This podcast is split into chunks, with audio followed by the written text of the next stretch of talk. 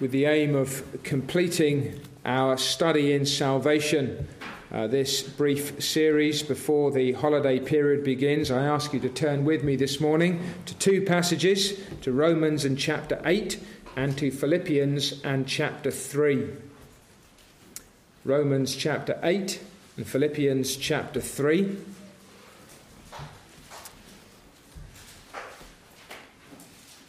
Our anchoring text controlling text for this series is Romans 8 28 to 30.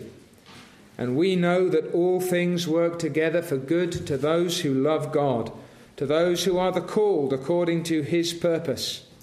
For whom he foreknew, he also predestined to be conformed to the image of his Son, that he might be the firstborn among many brothers.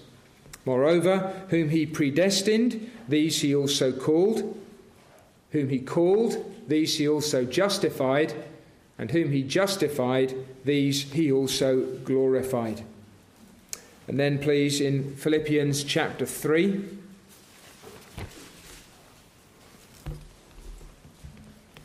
Philippians chapter 3. Having spoken about the uh, so called or imagined credit that the Apostle Paul thought he was gaining by his birth and by his training and by his Jewish obedience, he says from verse 7 that what things were gained to me, these I have counted loss for Christ. Yet indeed I also count all things loss for the excellence of the knowledge of Christ Jesus my Lord, for whom I have suffered the loss of all things, and count them as rubbish, that I may gain Christ and be found in him not having my own righteousness, which is from the law, but that which is through faith in Christ, the righteousness which is from God by faith, that I may know him and the power of his resurrection and the fellowship of his sufferings, being conformed to his death, if by any means I may attain to the resurrection from the dead. Not that I have already attained or am already perfected, but I press on that I may lay hold of that for which Christ Jesus has also laid hold of me. Brothers, I do not count myself to have apprehended, but one thing I do, forgetting those things which are behind and reaching forward to those things which are ahead, I press toward the prize for the, the goal for the prize of the upward call of God in Christ Jesus. Therefore, let us, as many as are mature, have this mind and if in anything you think otherwise, God will reveal even this to you. Nevertheless, to the degree that we have already attained, let us walk by the same rule, let us be of the same mind. Let's pray. Father, will you guide us now both to understand what has taken place in the lives of your people, what is and must take place in the lives of your people the realities that condition us and that carry us in a right way, the blessings that we receive and to which we respond, that we, O oh God, may honour you, not just in hearing, but in doing also, for Christ's sake. Amen. Amen. Christians are those who have been predestined. God has chosen us in Christ from before the foundation of the world that we should be with Him. He has called us. He's called us into the fellowship of His Son. And He has justified us. He has given to us that righteousness which the Apostle Paul celebrates. Not my own righteousness, which is from the law, but that which is through faith in Christ. The righteousness which is from God by faith. And all of these blessings are with a view to glorification. Whom God predestined, those he also called. Whom he has called, those he's also justified. And all those whom he has justified, them he has also glorified that they may be conformed them to the image of Jesus Christ, that he may have the preeminent glory. The whole of our salvation then connects us to Christ and carries us Christward for the glory of Christ and the honour of God as Saviour. And we are trying not only to trace out those acts of God toward us, but also to understand what life looks like in the spaces between those acts of God. When we say those whom God justified, these he also glorified, that leaves a great space in our experience. Justification is right at the beginning of the Christian life. God calls us to Himself. He works faith in our hearts, gives us to, uh, to us the gift of repentance. That is conversion. We turn to Christ. We lay hold upon Him and His perfect righteousness and His cleansing blood. And on that basis, made clean in, in the eyes of God and made righteous in His sight that is our justification. And we've said that there's now a need to understand what happens between our entry into the kingdom of God and the consummation of the kingdom of God. And in that space, we've talked about adoption, that we are made sons. And we've talked about sanctification, that God is working holiness in us. That not just ultimately, but immediately and increasingly, we are becoming more like the Son. And this morning, we're looking at persevering. We're looking at persevering. And you might notice, if you're thinking about the, the one word titles of these sermons, that, that, that this, is, this is slightly different. Adopted, sanctified, now, persevering. This is something that is now, in a particular way, engaging our hearts and hands. We have been called into union with Jesus Christ. We have been indwelt by his Spirit, and that Spirit is at work in us. We belong to the family of God. There's that adoption language. We are sons and if you remember the way that this picture begins to develop and the momentum begins to increase, because we are sons, we need to live like the sons we are. We need to strive in accordance with our calling. And so you've got this continuity, you've got this development, you've got this overlap. You've got Romans chapter 8, verses 28 to 30. And then you've got 1 John chapter 3 and verse 3. Are we sons? Then everyone who has this hope of the coming glory as a son purifies himself, just as God and Christ themselves are pure. And we've quoted from 1 Peter also in chapter 1 and verses 13 to 16. 1 Peter 1 13 to 16. Therefore, gird up the loins of your mind, be sober, and rest your hope fully upon the grace that is to be brought to you at the revelation of Jesus Christ. As obedient children, not conforming yourselves to the former lusts as in your ignorance, but as he who called you is holy, you also be holy in all your conduct because it is written, Be holy, for I am holy.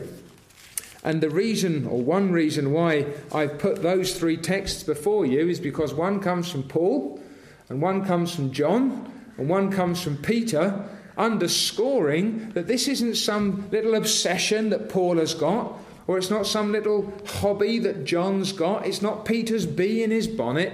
The apostolic testimony with regard to the ongoing holiness of God's people is that God sets us apart to himself and that God takes up residence in our hearts, and that it is the divine purpose that we should be increasingly made like His beloved Son, and that that reality involves your whole souled participation in and pursuit of the holiness that God intends for you. So you've got 2 Thessalonians 3:13 that we looked at last time. We are bound to give thanks to God always for you, brothers beloved by the Lord, because God from the beginning chose you for salvation through sanctification by the Spirit and belief in the truth, to which he called you by our gospel for the obtaining of the glory of our Lord Jesus Christ. You remember perhaps where we finished, therefore brothers, not sit down and enjoy the ride, but stand fast and hold the traditions which you were taught, whether by word or by our epistle. And you hear that language, it's all layered up again, isn't it? You've got justification in there, you've got sanctification, you've got adoption, you've got calling, you've got glorification. In the minds of the servants of God, these hold together as a unit. You can distinguish the elements, but you cannot separate them from one another. For where the thing begins, the thing will end. What God has begun, God will complete. And now in Philippians chapter 3, you've got Paul, as it were, having given us in 2 Thessalonians this, this not so much theoretical, it's certainly not that, but this more descriptive view of the process. Now communicates to you his engagement in the process, not just I do this, but I am an example. This is my response to the grace of God in me. And this, Christian, must be the response that you make to the grace of God that is in you. Without this response, there is one conclusion that we're obliged to draw that there's no grace in you. Because Christians respond to the grace of God. Now, sometimes they find it harder, sometimes the work takes longer, sometimes there are distinct battles to face, and we're not for a moment denying those. But the man or woman, boy or girl who says, I am a Christian and I am not engaged in the pursuit of godliness, is not a Christian. We read, didn't we, at the end of Psalm 119, the section that we had in verse 32 I will run the way of your commandments, for you shall enlarge my heart. When God is at work in us to will and to do for his good pleasure, we work out our own salvation with fear and trembling. And so Paul gives us a window into his own spirit here, all the redeemed faculties of his humanity engaged as an example for all the saints. Remember, he says, if you know what you're doing as a Christian, if you've grown up in any degree, if there's any spiritual maturity in you, you understand this. You get this, and you're entering into it. And so, with this earnest and this earthy and this intensely personal language, the Apostle Paul tells us, Not that I have already attained or am already perfected but I press on, that I may lay hold of that for which Christ Jesus has also laid hold of me. Brothers, I do not count myself to have apprehended or to have laid hold, but one thing I do, forgetting those things which are behind and reaching forward to those things which are ahead, I press toward the goal for the prize of the upward call of God in Christ Jesus. So, notice with me this morning, first of all, the reality that Paul is celebrating. The reality that Paul celebrates here. And it's right there in verse 12. Christ Jesus has laid hold of me. That's the starting point. That's always the starting point. There is no other starting point. There can be no other starting point. Christ Jesus laid hold of me. He did so with saving purpose and with this divine intent. Everything that we talk about with regard to this study in salvation and everything that we insist upon with regard to the pursuit of godliness in any Christian's life begins with God's grace in Christ Jesus. So you might think back to the Damascus Road. For the Apostle Paul, it is this eh, very distinct moment here he is going out toward Damascus. He is against Jesus Christ. He wants to destroy this growing band of Christian people, these, these followers of the Christ, although they're not yet called Christians, these followers of the way. He is the human roadblock for the followers of the way. And he will destroy them, he will assault them, he will imprison them, he will torture them, he will put them to death. Such is his hatred of and antagonism toward this Jesus of Nazareth. Until on the road to Damascus, a light shines before him so bright that it damages his eyes. He falls off his horse to the floor and he asks, Who are you? I am Jesus. Christ laid hold of him. In that moment and in the hours around it, Christ laid hold of him. Now, you might say, Well, I wish I had a spectacular moment like that. I wish I, I could have had the heavens open and the gleams of glory beam upon my face and hear the words of Jesus Himself, the risen Lord of glory, saying, I'm saving you and I'm using you. Paul would have said more than that. Paul would have said from Galatians and chapter 1 that he was separated from his mother's womb. Christ might have saved Paul in a particular moment, but he was predestined from before the foundation of the world, chosen in the sovereign purposes of God. And you remember what the Lord Jesus said to him on the Damascus Road. It is hard for you to kick against the goads. This isn't the first time, Saul of Tarsus, that you've come up against this truth. You've heard the men and women that you've been assaulting and accusing and sometimes abusing and torturing and even helping to stone them. You've heard these people testify that this Jesus of Nazareth, this is the Christ, and you've been kicking back and you've been pushing hard. But Paul, I chose you. I set you apart, even when you were in your mother's womb.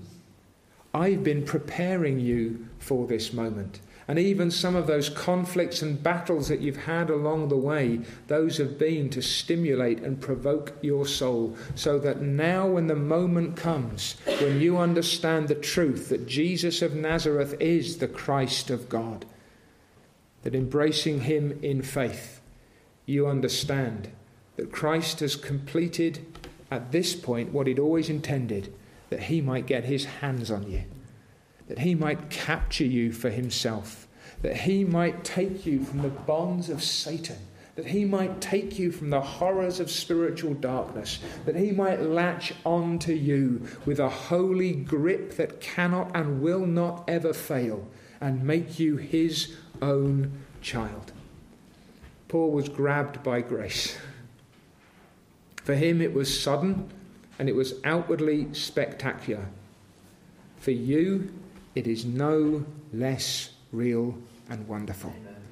Do not demand a Damascus Road experience. Don't insist on a degree of misery to a certain depth before you're lifted up. Be thankful if God, in His mercy, reaches out through the gospel and Christ Jesus lays hold upon you for salvation. Because that salvation is rooted in sovereign love, is an expression of sovereign mercy, is a demonstration of sovereign power. And Paul always has the divine purpose in mind. And so, the first question that you and I need to answer this morning, and in some senses it is the vital one, is this Has the Lord Jesus laid hold upon you? Not how quickly did it happen, not how spectacular was it, not were there gleams of glory, but have you known Christ by His Spirit through His Word, speaking truth to your heart in such a way that you have said, Lord, I am the sinner, but you are the Saviour. I put my faith in you. What do you want me to do now? That is Jesus laying hold upon you. Now, the thing is that sometimes people look at that moment and they say, Well, I thought that. Yes, you did. May I ask who made you think that? Well, I never thought that before. No, that would be the Holy Spirit. But I put my faith in Jesus. You did. There's no doubt about it. That is your faith and you exercised it. Now, may I ask where that faith came from? That would have been worked in me by the Holy Spirit, yes. And when you repented, did you repent? Oh, I did. I turned from my sins with hatred over them and I looked to Jesus Christ. What was that repentance? Yeah, that never came until I was under the sound of the gospel. That, that must have been God's gift. You see, it's not wrong to say, I did these things. What you also have to ask is, where did that all come from? How did a dead man believe? How did a dead woman repent? Who was at work in you? Who got hold upon you? And the answer, my friends, is God in Christ. He reached out and he plucked you as a brand from the burning. He set his love upon you, and at some point in time, he got a saving grip upon your soul. And that is why you are a Christian. And once you've traced everything back to its ultimate source, you are led to say salvation is of the Lord. And that's Paul's rejoicing. That's Paul's celebration. And that's where he begins. Christ Jesus has laid hold upon me. And if you cannot now say that, then call upon his name this morning. Trust him now. And you will find, as you do so, it's because the Lord Jesus has got you in his hands, that he is at work in you. And your response to him begins with his operations toward you. Your business is to trust. The call I give to you this morning, the plea that I make with you, is to stop trusting in anything else and to stop trying in your own strength and to stop relying upon the sorts of things upon which the Apostle Paul thought he should once rely upon. He thought it was his birth, he thought it was his background, he thought it was his best efforts. And he said, No, I've laid those all aside. I count them as muck, as filth, as the kind of stuff that you sweep up off the streets, because I now have Christ and his righteousness. He laid hold upon me. And with that, then, goes the acknowledgement that Paul makes and again, now this is in opposition to his previous pride. Before, Paul thought he was doing his best, he was trying his hardest, he was making some pretty good progress. But now, taking account of the fact that Jesus has laid hold upon him, and despite his decades of faithful service and his profound spiritual experience up to this point, listen to what Paul acknowledges I have not already attained. I have not yet apprehended. I am not yet perfected. And you say, Paul, Jesus Christ has got a hold upon you. Yes, he has. Paul, you've been laboring and serving and striving and growing for decades now. You have been the preeminent servant of your Saviour, Jesus Christ. Yes, and I have yet to attain, and I am not yet perfected, and I have not yet apprehended. Now, what does he mean? Well, Jesus Christ has got hold upon him, and Christ has got hold upon him for a reason, for a purpose. There's an ultimate destination. We already know what it is from Romans chapter 8 because all whom he has justified, these he will also glorify. And that's where Christ wants to bring his apostle and all his other people. But Paul says, I'm not there yet. I haven't yet attained. I am not yet in full possession of that which God intends for me. I've got the down payment. I've got the reality. I've got the life everlasting, but it has yet fully to blossom. I am not yet perfected. The full development has not yet arrived. I am not yet in that consummate state you, you might ask uh, a, a, little boy or girl, you know, have you been great? You you've grown up. My, how tall you've got. And they might say, if they're fairly precocious and honest, yeah, but I'm going to get bigger. Well, certainly you are. And that's what Paul is saying. I haven't yet come to full maturity. I haven't yet arrived at that complete state of health and strength which I anticipate and I haven't yet apprehended. And the, the, the, the, echoes of the language here don't always come out in our translations. It's this that Jesus Christ laid hold on me, but I haven't yet laid hold on that for which Christ has laid hold upon me. Christ has grabbed me and he's put me in the way. But he's put me in the way so that I might get my hands on something. He's got his hands on me so that I might get my hands on something else, and I haven't grabbed that yet. He's got his hands on me, but I haven't got my hands there yet. I haven't laid hold in accordance with Christ's saving intent. I haven't yet put in the effort that is required in order to reach that goal. There's still a gap says the apostle, between where he now is and where Christ intends him finally to be.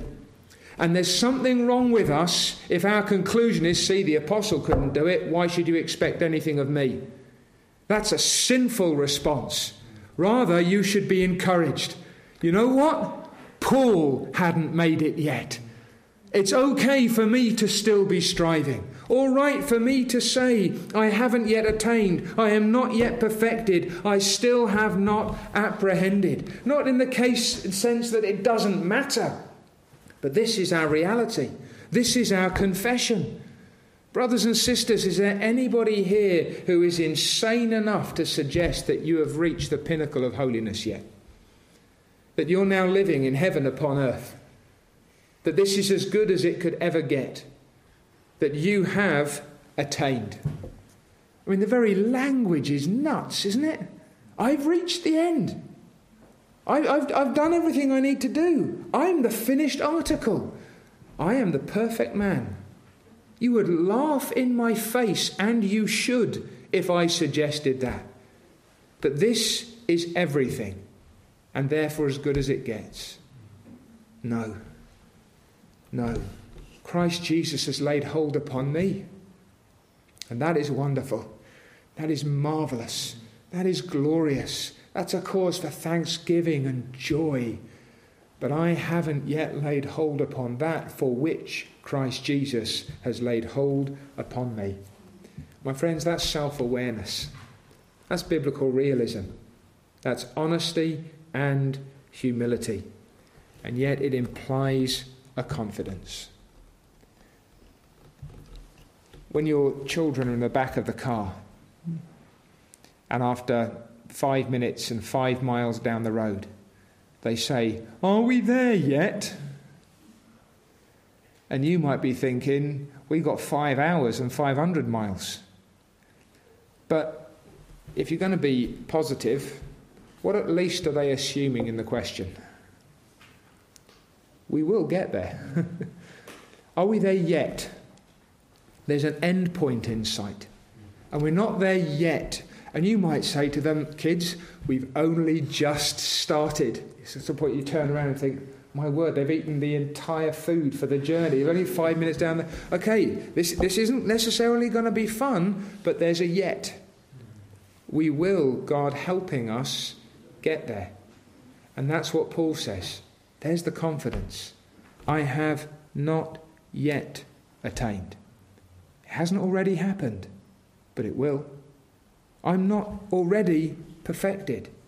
I have not yet laid hold of that for which Jesus Christ has laid hold upon me. My brothers and sisters, that's why this is fundamentally positive. Even though we grieve over the gap between where we are and where Christ wants us to be and where we long to be, even though every falling short and stumbling and foolishness and error and sin should grieve our hearts, this is not as good as it gets. I haven't already attained. I'm not already perfected. I have not yet laid hold of that for which Christ has laid hold upon me. And we need to make that humble, honest, hopeful acknowledgement that this is a work in progress. Now, because it's a work in progress, what is the pursuit Paul makes? What is the pursuit Paul makes? And again, notice what he does not do. And here are some of the wrong and foolish reactions despair. I haven't made it yet, what's the point? I haven't made it yet, I'll never make it. Abandonment. I haven't made it yet, why even bother trying to make it? Or indulgence. If I'm going to make it, why work too hard? I'll just drift in the right direction. What is Paul's response to the reality which he celebrates of the salvation that Christ is accomplishing in him and the acknowledgement that he makes that he has yet to arrive at the prize. It is this one thing I do. One thing I do. This is the pursuit of the apostle. One thing I do, and you notice I forget those things and I reach forward to those things, and then I press forwards. Now, he's already used that language twice, that verb. Notice in verse 12 not that I have already attained or am already perfected, but I press on, that I may lay hold of that for which Christ laid hold upon me. And then the acknowledgement I haven't yet attained. I'm not yet perfected. I'm not yet laying hold upon it. But one thing I do. This is the Christian's response to the space between where we are now and where we want to be, because that's where Christ wants us to be. And there's these two sort of preparatory elements, and then there's this great main thrust. What do we do with regard to the past? We forget it forgetting those things which are behind. And this seems to be a sweeping statement. It seems to me that it covers everything that Paul was before Christ Jesus laid hold upon him in his own experience. All of that muck and filth and self righteousness and arrogance and striving and misery that was characteristic of his life as a Pharisee. Paul says, I have left all that behind. It is buried in the tomb of Jesus Christ, it is swallowed up in the ocean of his forgiving blood. But I think he's referring to about everything that he's done since he became a Christian. He's saying not that it's worthless. Not that I've got no gratitude for it. You know, you read the Apostle Paul, you see his appreciation for what has gone before. You understand how he values the work of Christ in him and in others and the labours that he has undertaken. But his point is this that I am not characterized by a constant grief and distress over the sins that lie in my past, and neither am I puffed up and boasting about the blessings that I have received. No, I always start where I am. We're in the middle of the ashes, aren't we? Some of you may not even know that. I happen to know that. Five five day cricket matches if they all go to their full strength, full length. What happens every day? They walk out and they're where they are. Now, the score's at a certain level, but they have to start over again that morning. The batsmen have to get their minds into gear. The bowlers have to warm up their bodies. They may be exhausted after yesterday. They've, they've had their ice baths to get their systems back into shape. They've complained about the builders on the building site because they're waking them up too early in the morning.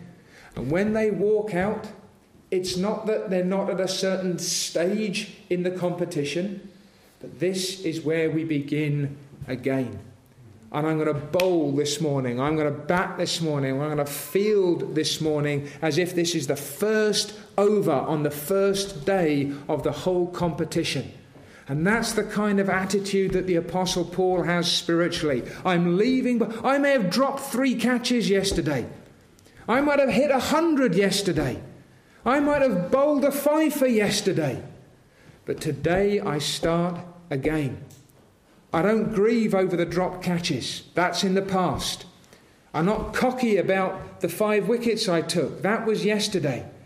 This is today, and this is where I begin. Brothers and sisters, is that the way that you approach every day of your Christian life?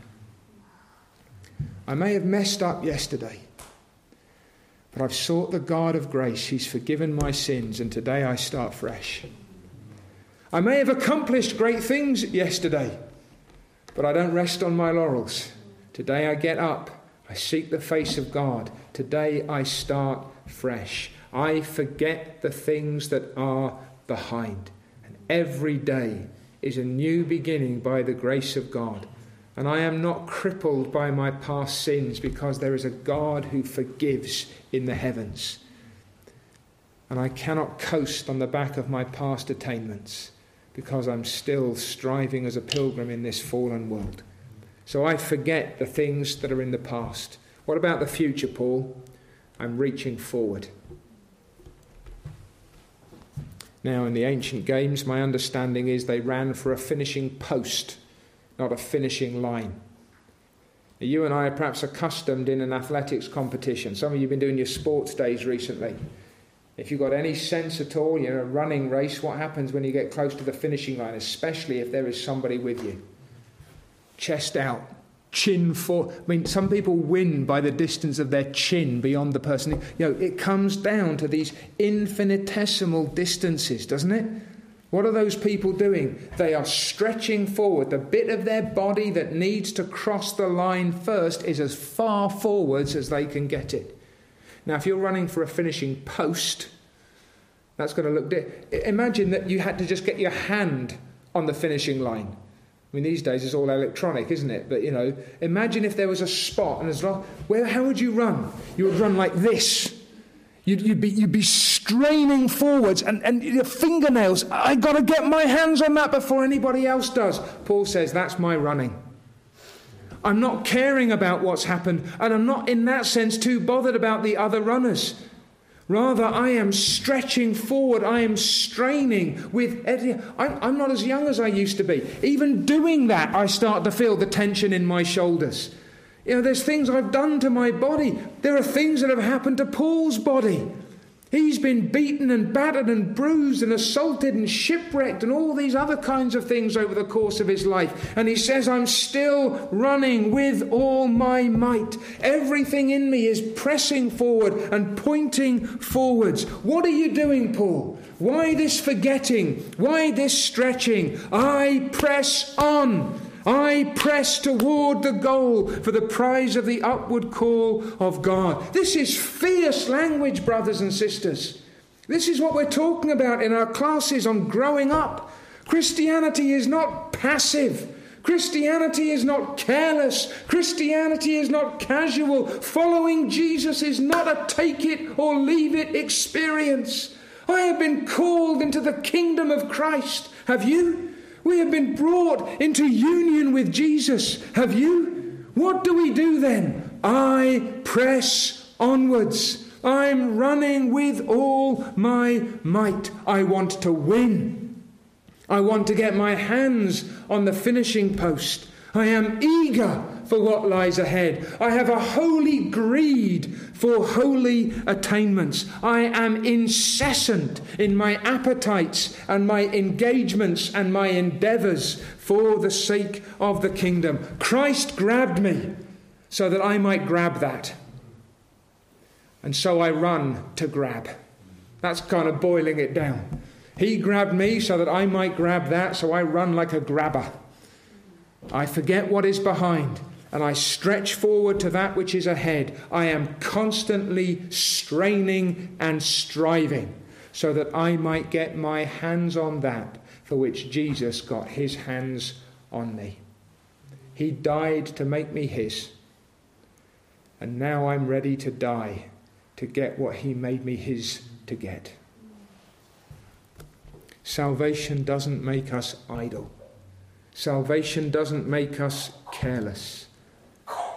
Paul is writing to these Philippians because there are people around them whose end is destruction, whose God is their belly, whose glory is in their shame, who set their mind on earthly things.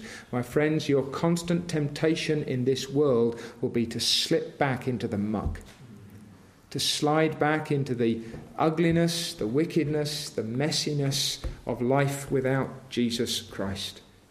And the remedy to that is not to sit around and hope it doesn't happen the remedy is eager, active, and engaged Christianity, laying hold of that for which Christ Jesus has laid hold upon you.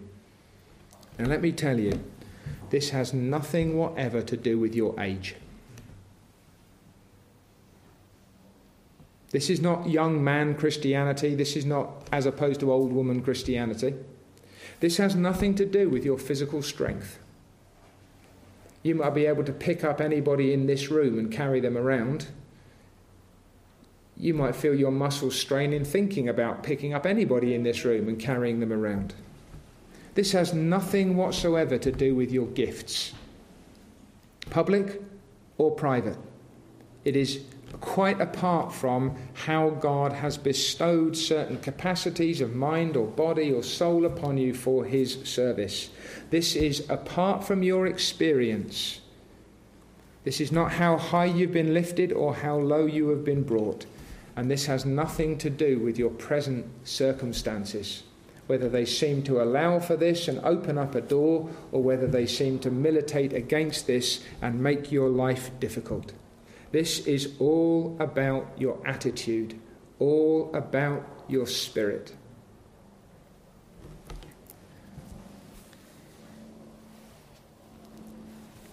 Two boys. They think they're men, but they're boys. They're racing. Do you know why they're racing?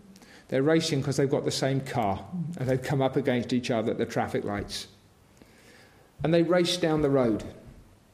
And when they get to the end, one of them winds down his window and he leans out and he shouts to the other fella, It's not the car, is it, mate? It's the driver. My friends, it's not the car, it's the driver. Suppose somebody here had a terrible accident now and we make a phone call and they say, sorry, there are no ambulances available. There'll be nobody here for 30 or 40 minutes. Are you ready to drive someone to the accident and emergency? Which car are we going to take? Well, to be honest, it might not be Luke's van. Might not be Ryan's multi person vehicle. Not going to be the Finn's white van. Might, might be the, uh, the big black beast. That might, that might get you through some of the. I think we'd probably choose the fastest car, wouldn't we? Because it's an emergency, it's important. What if we're all driving the same car?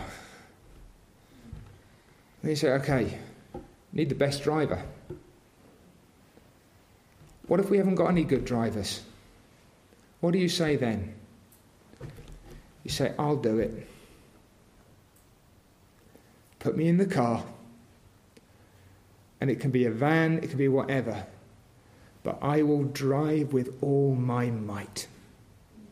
I'm not a great driver. And I haven't got a great car. But this is important. And so I will get there as fast as I can. Now, you can dawdle in a Lamborghini or you can thrash a Nissan Micra. Christians are ready to thrash the Nissan Micra. I'm not there yet, but I have got my foot to the floor. I haven't arrived, but it's important enough that I pour all my energies and my efforts into getting there. I'm told that Eric Liddell was once asked about his strategy for running the 400 metres.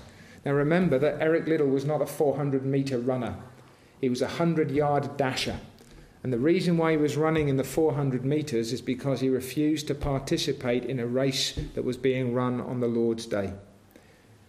And they asked him, Eric, how do you go about running 400 metres? Mr. Liddell said this The secret of my success over 400 metres is that I run the first 200 metres as fast as I can. Then for the second 200 metres, with God's help, I run harder. That's the difference between someone who gets their hands on the finishing post and someone who doesn't. The secret of my success over 400 metres is this I run the first 200 metres as fast as I can, then for the second 200 metres, with God's help. Don't overlook that. With God's help. Notice not I run faster. If you run as fast as you can over the first 200 meters, are you going to be tired at the halfway mark? Yes. Might you be able to not run, not be able to run? Fa- Probably. I can no longer run faster, but I can run harder. That's Christian zeal. That's perseverance. I run as fast as I can, as far as I can. And when I can't run any faster, I run harder by God's help. Some of you have heard me say before about the old Christian who, toward the end of their life, was asked how things were going with their soul. And their response was this I am so close to the finishing line, I cannot help running with all my might. That's Christian perseverance. Age and gift and strength and experience and circumstance, they do not make a difference to the spirit with which a Christian pursues this prize. You may be the weakest, the frailest, the most oppressed and opposed, persecuted, downtrodden, young or old, battered or bruised Christian in this room. And there is nothing to stop any one of us saying, This one thing I do, forgetting what lies behind and reaching forward to what lies ahead, I press toward what? The goal that Paul pursues, the goal for the prize of the upward call of God in Christ Jesus. There is an ultimate purpose in this, brothers and sisters. It's not running for the sake of running, it's running for the sake of winning. And the winning, Paul uses this language elsewhere, that's a reward for effort. When Paul says, I'm looking forward in 2 Timothy chapter 4 to the crown of righteousness, it's not a righteous crown. It's the crown that you win because you've been pursuing righteousness. Some of you at sports day, you get the, the 400 meters gold, you get the javelin gold, you get the shot put gold, you get the discus gold, you get the cross country gold. It's the gold that is associated with your discipline. The crown of righteousness is given to those who've pursued righteousness and have attained to it. Paul tells the Corinthians, I don't run for a perishable crown. The Corinthians used to run for a crown that was made of a local celery. I always think that's utterly despicable. Why would I run to get a celery crown? Paul says, Have you seen the effort they put in to get a crown made of celery that's going to perish, that's going to go limp and rot? I'm running for an imperishable crown. And I run to win. I run so that I, God helping me, might get there first. I run so that I'll get over the finishing line. And that's not a sort of a selfishness. That's not a willingness that the rest of you might not make it. Paul says you should all be running as if you want to be first. You should all be striving for the imperishable crown. This doesn't simply happen, brothers and sisters. You receive this goal, this prize, because you've been engaged in it. You've been called homeward. You've been called heavenward. Where did God speak from when He called you? He called you from heaven. The upward call of God. God in glory has spoken to you on earth through His word by means of this good news, and He has said, Come to me. Come to my Christ, follow him, and attain to the glory which is to come. And the call has come from the glory, and the call brings us to the glory. It is an upward call. We are those who are striving ever onwards, ever upwards. Our path is that of the just man. It's like the dawning of the sun, it shines ever brighter unto perfect day. Brothers and sisters, have we got our eyes on the prize? Even the world uses that language, doesn't it? Eyes on the prize, boy. Eyes on the prize, young woman. Fix your attention on what lies ahead. And Paul's always running with that in mind. He says, If I live or die, I go to be with Christ, which is far better. And that's stage one. And then he says in verse 3, chapter 3 and verse 11, he says, I want to attain to the resurrection from the dead the end of the chapter, our citizenship is in heaven, from which we also eagerly wait for the Saviour, the Lord Jesus Christ, who will transform our lowly body, that it may be conformed to his glorious body, according to the working by which he is able even to subdue all things to himself. Paul says, That's what I'm running for. That's what I'm stretching towards. That's what I forget everything else in order that I may lay hold of it conformity to Jesus Christ in spirit, if we die before his return. Body and soul together at his glorious appearing. I have not already attained, but I'm running because of the day when I will attain. I'm not already perfected, but I run for the prize of perfecting. I haven't yet laid hold of that for which Jesus Christ has laid hold upon me, but I'm running so that I will. The prize of the upward call of God in Christ Jesus our Lord.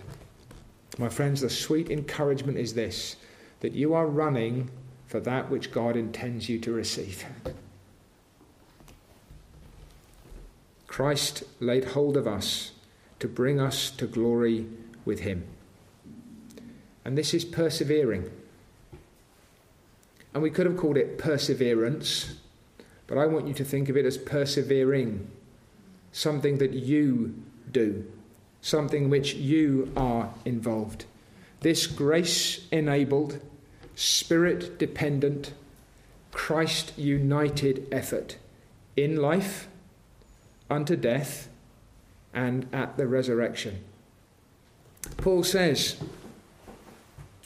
Paul says, as many as are mature, let us have this mind, and if in anything you think otherwise, God will reveal even this to you. He says, if you don't like this, and you don't understand this, or you don't want this, or you resent this, or you want to explain this away, it's because you haven't grown up enough. Because if you have begun to begin to understand what it is to be a Christian, you will have this mind. And if at this point you're ignorant or confused or mistaken, then God will teach you even this. And to the degree that you have already however far you've got, wherever you are now as you sit here this morning, let us all walk by the same rule. Let us be of the same mind. My friends, this teaching is never intended, not in Paul and not from this pulpit, to provoke us in any sense to resentment or despair or confusion or complaint. It is intended to set Christ and his glory before you so that you can embrace the race and you can run with endurance. So that you can say, with Eric Liddell, not for something as petty as an Olympic gold, but for something as wonderful as an imperishable crown of righteousness I've run as fast as I can. And now, by God's help, I run harder.